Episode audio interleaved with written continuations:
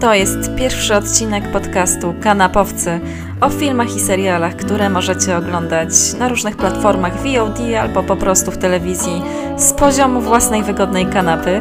Ja się nazywam Kalina Mróz, na co dzień pracuję dla Gazety Wyborczej Wyborczej TV i mam to szczęście, że zawodowo zajmuję się pisaniem o serialach albo właśnie filmach, dokumentach, y, programach różnego rodzaju, które można oglądać e, we własnym domu. Absolutnie nie zamierzam Was w tym podcaście zniechęcać do chodzenia do kina, wręcz przeciwnie, zamierzam prowadzić również sekcję pod tytułem Jest życie poza kanapą. Jeżeli uda mi się zobaczyć coś, co mi się wyjątkowo w kinie podobało, albo na przykład było świetnym, ciekawym kontekstem dla jakiegoś filmu albo serialu dostępnego akurat na VOD czy tam w telewizji, z czasem zacznę też zapraszać gości. Mam nadzieję, że to już będzie bardzo niedługo.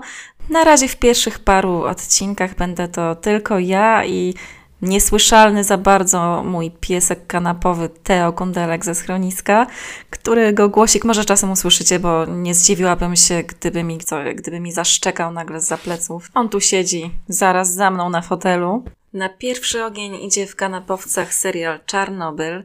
Przyznam, że mam do niego wyjątkowo osobisty stosunek, ponieważ urodziłam się w 1986 roku, czyli dokładnie w roku wybuchu reaktora jądrowego w Czarnobylu na Ukrainie. Katastrofa miała miejsce 26 kwietnia. Ja się urodziłam kilka miesięcy później, ale moja mama, która była w zaawansowanej ciąży, doskonale to pamięta i opowiadała mi o tym, jak się bała stawać pod jakąkolwiek chmurą, bo mogła się okazać radioaktywna, albo że musiała pić płyn Lugola w szkole razem ze swoimi uczniami, ponieważ była nauczycielką. E, ale pielęgniarka jej zabroniła, ponieważ płyn Lugola mógł teoretycznie za zaszkodzić dziecku, jego właściwości nie były do końca znane. Jednym słowem, makabra. Także ja wiedziałam to wszystko mniej więcej, ale tak naprawdę, jak się teraz nad tym zastanawiam, to była bardzo powierzchowna wiedza bazująca na pewnych takich sformułowaniach i skojarzeniach. Nie wiedziałam, jak doszło do tej katastrofy w szczegółach, z czego ona wynikała, kto był za nią odpowiedzialny, ile osób tak naprawdę ucierpiało, jakie były dokładnie konsekwencje tego wybuchu, czy na przykład moje pokolenie rzeczywiście ma jakieś problemy z tarczycą, czy może je mieć, może to się ujawnić. Ja tego nie wiem. Wiem, że ten rocznik 86 był feralny, miał być jakoś właśnie specjalnie badany pod kątem chorób tarczycy i nawet zdaje się, że e, moi rodzice dostawali jakieś pismo w tej sprawie, żeby mnie wysłać na jakieś dokładne badania, ale, ale nigdy tego nie zrobili. Więc tak naprawdę ja sama nie wiem, czy przypadkiem nie jestem ofiarą tej, tej tragedii w Czarnobylu, bo po prostu nikt tego dokładnie jeszcze nie przebadał. Oczywiście o Czarnobylu, o samym przebiegu katastrofy, o jej przyczynach powstało wiele dokumentów, więc e, te źródła faktograficzne są całkiem obszerne. Pięcioodcinkowy serial fabularny HBO i Sky pod tytułem Czarnobyl y, rzuca jednak i trochę inne światło na to, co się wydarzyło, ponieważ nie koncentruje się na samej katastrofie, na jej przebiegu, ale bardziej na jej skutkach, na tym, jak zaciemniano prawdę, dlaczego to robiono, jak negowano tak naprawdę to, co się wydarzyło i to, co spotkało ludzi napromieniowanych, to, co groziło nie tylko Ukraińcom i mieszkańcom Europy Środkowo-Wschodniej, ale całej Europie, całemu kontynentowi. Już kiedy usłyszałam, że taka produkcja powstanie, kiedy ją zapowiedziano, spodziewałam się czegoś bardzo dobrego, aczkolwiek przyznam się szczerze, że byłam trochę niespokojna o to, że będzie to serial anglojęzyczny o historii z czasów Związku Radzieckiego i o bloku wschodnim tego typu produkcje z zachodnimi aktorami, którzy próbują mówić po angielsku z rosyjskim akcentem, często wypadają dosyć karykaturalnie, te kostiumy wyglądają sztucznie, wszystko jest mocno przesadzone i my, którzy znamy jednak te realia, no widzimy, że to jest ta scenografia i charakteryzacja i to dosyć mocno przeszkadza w odbiorze, a bywa wręcz pocieszne. Wiem też, że niektórzy moi koledzy po fachu spodziewali się trochę, że to nie będzie wcale realistyczny serial, wręcz taki zrobiony z dokumentalnym sznytem, ale że to będzie coś w rodzaju horroru, jakiegoś postapokaliptycznego thrillera, może z, nie wiem, z zombiakami, y, coś wręcz troszeczkę groteskowego. Sporo było w środowisku dziennikarskim żartów na ten temat.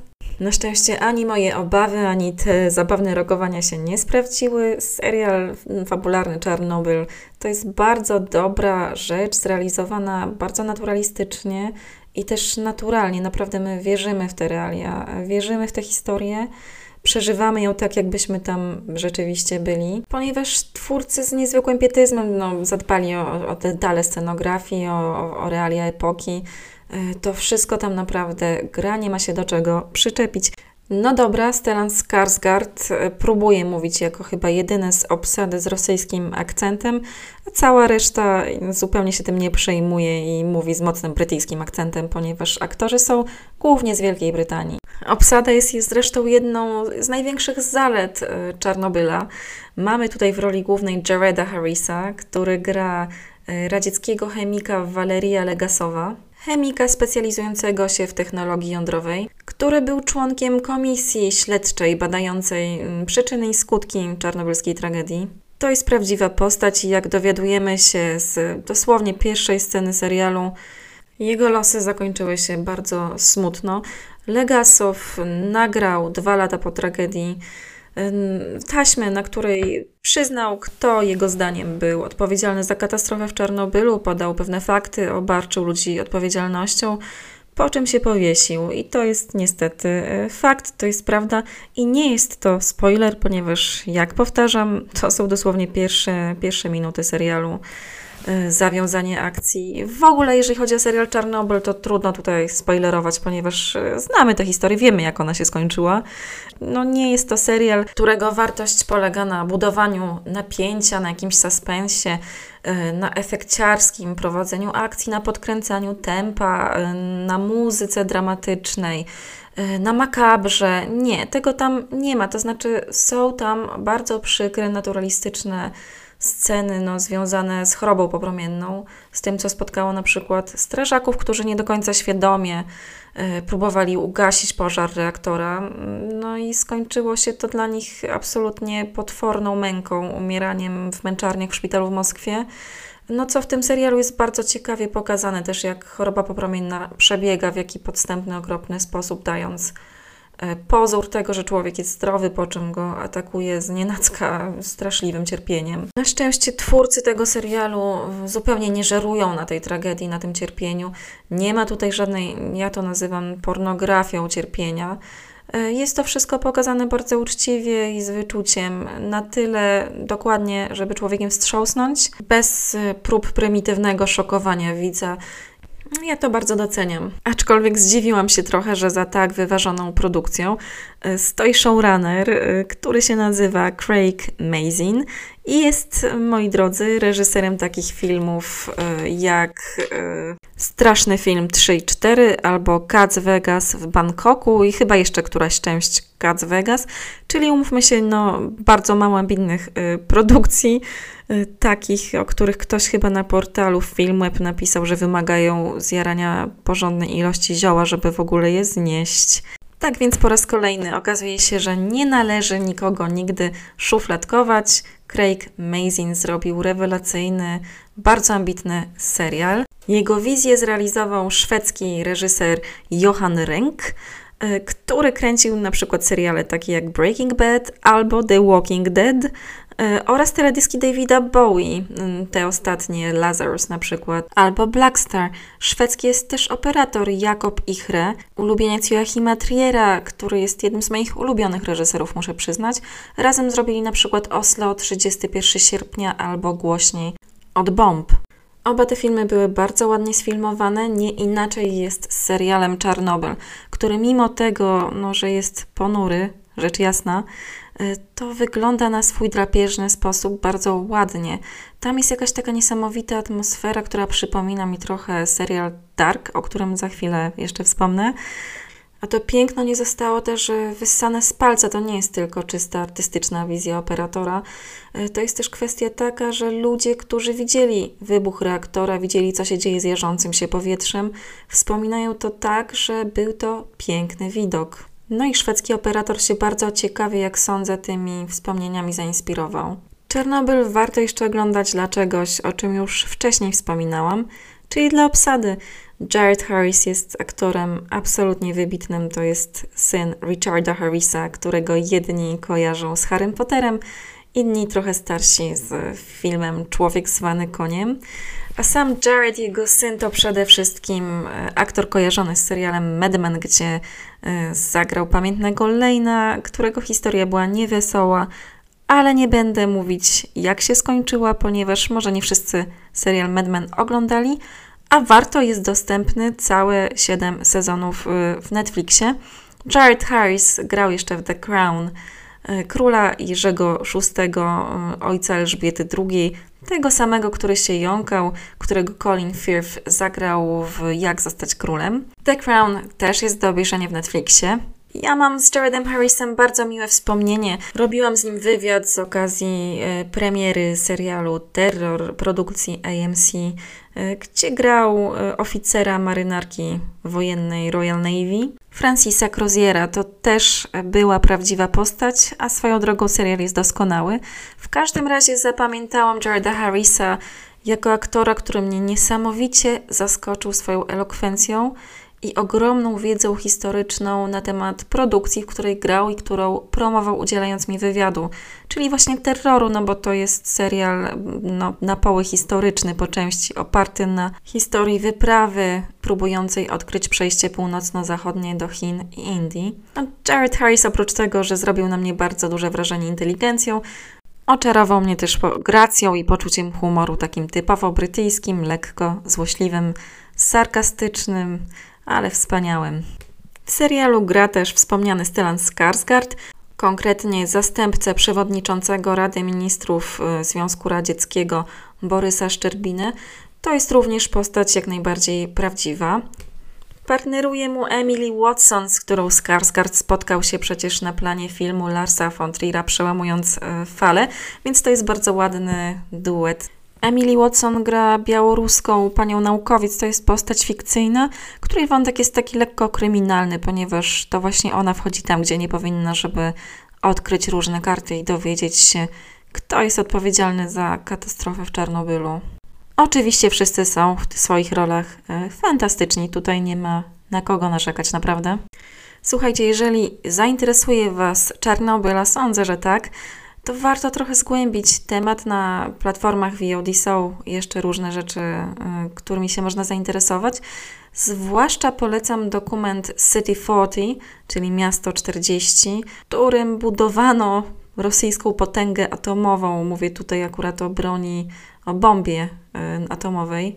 To właśnie w Oziorsku, czy też Czelabińsku, bo są różne wersje, co w dokumencie jest wytłumaczone, y, założono największe w Rosji zakłady atomowe, Majak, w których ludzie w latach 50. Y, pracowali z plutonem gołymi rękami, y, co jak się domyślacie miało tragiczne skutki dla ich zdrowia. Dokument powstał w 2016 roku.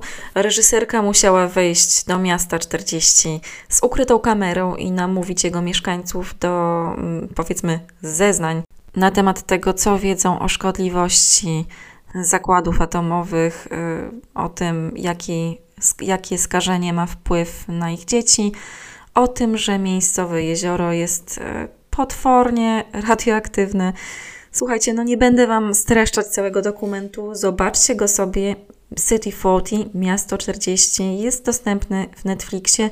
Jest tam też y, wątek o Czarnobylu, więc jeżeli się już całkiem wkręcicie w tę atomową tematykę, to musicie koniecznie sięgnąć po książkę Czarnobyl Instrukcje przetrwania Kate Brown. To jest reportaż wydany w Polsce przez wydawnictwo Czarne. E, zaczęłam go już czytać, naprawdę czyta się go bardzo szybko, z kanapy, bardzo wygodnie. Y, się czyta książki, więc y, jakby nie, nie poprzestajcie na oglądaniu seriali, tylko czasem też y, czytajcie. Ta książka jest właśnie mniej więcej o tym, o czym jest serial HBO, czyli o tym, jak reporterka Kate Brown spędziła lata wertując dokumenty w archiwach, Przeprowadziła setki wywiadów z mieszkańcami strefy wykluczenia, z politykami, z radzieckimi i zagranicznymi specjalistami od atomu. W efekcie szczegółowo opisała wydarzenia, które nastąpiły po katastrofie, ale przede wszystkim przygotowała wstrząsającą relację z tego, jak rządzący, ludzie nauki i media całego świata wspólnie wykreowali opowieść o Czarnobylu, jaką znamy. Oczywiście przeczytałam to z grzbietu e, książki, żeby po prostu już było od początku do końca jasne, o czym ta książka jest. Y, naprawdę bardzo polecam. Musicie ją koniecznie wziąć do ręki. Serial Czarnobyl to jest też bardzo dobra okazja i pretekst do tego, żeby wrócić i przypomnieć sobie serial Dark, bo przecież Netflix już ogłosił datę premiery drugiej serii, czyli 21 czerwca. I nie jest to data wydumana, taka, którą sobie Netflix po prostu wymyślił, ponieważ wtedy postprodukcja serialu się skończyła. Tylko przypomnijcie sobie, że w pierwszym sezonie pierwsza scena pierwszego odcinka zaczyna się dokładnie 21 czerwca 2019 roku, czyli premiera serii drugiej zbiegnie się w realnym czasie z serią pierwszą, z jej początkiem w każdym razie, co jest niesamowicie, uważam, uroczym i zmyślnym zabiegiem twórców, ponieważ dla tych, którzy Dark nie oglądali, jest to fenomenalny, genialny niemiecki serial o czasie, a jego akcja dzieje się w miasteczku Winden, y, w którym jest nic innego jak elektrownia atomowa. Y, serial Dark dzieje się w 2019 roku, ale też w 1986 roku właśnie i jeszcze na kilku innych przestrzeniach czasowych, o których nie będę mówić, żeby nikomu tu nie spoilerować, bo jeszcze jest czas, żeby sobie obejrzeć całość y, przed czerwcem. Bardzo Wam to polecam. Świetnie się ten serial ogląda w kontekście Czarnobyla. Katastrofa w Czarnobylu też się w serialu Dark pojawia, może być nawet jednym z kluczowych wątków, ale to się jeszcze wszystko tak naprawdę wyklaruje. A jeżeli jesteśmy już przy temacie czasu, to chyba pora na sekcję Jest życie poza kanapą. Słuchajcie, trwa teraz właśnie fenomenalny festiwal Dogs Against Gravity. I tam można zobaczyć film e, dokumentalny, rzecz jasna, pod tytułem Złodzieje czasu. I zdaje się, że twórcy będą nam próbowali wyjaśnić mniej więcej, e, czym ten czas tak naprawdę jest, czym nam się wydaje, e, jaka jest e, jego prawdziwa natura. Pewnie tego się nie da, nie da w ogóle zrozumieć z, z, punktu widzenia człowieka, ale chyba, chyba będą tam próbować. Ja tego filmu jeszcze nie widziałam, więc mówię tylko to, co mi się wydaje z opisu. ale zachęcam Was, sprawdźcie sobie, może, może Wam się uda jeszcze na ten film trafić, a wtedy Seans Dark może być jeszcze ciekawszy. Podsumowując, Czarnobyl możecie oglądać w HBO Go i w HBO co tydzień.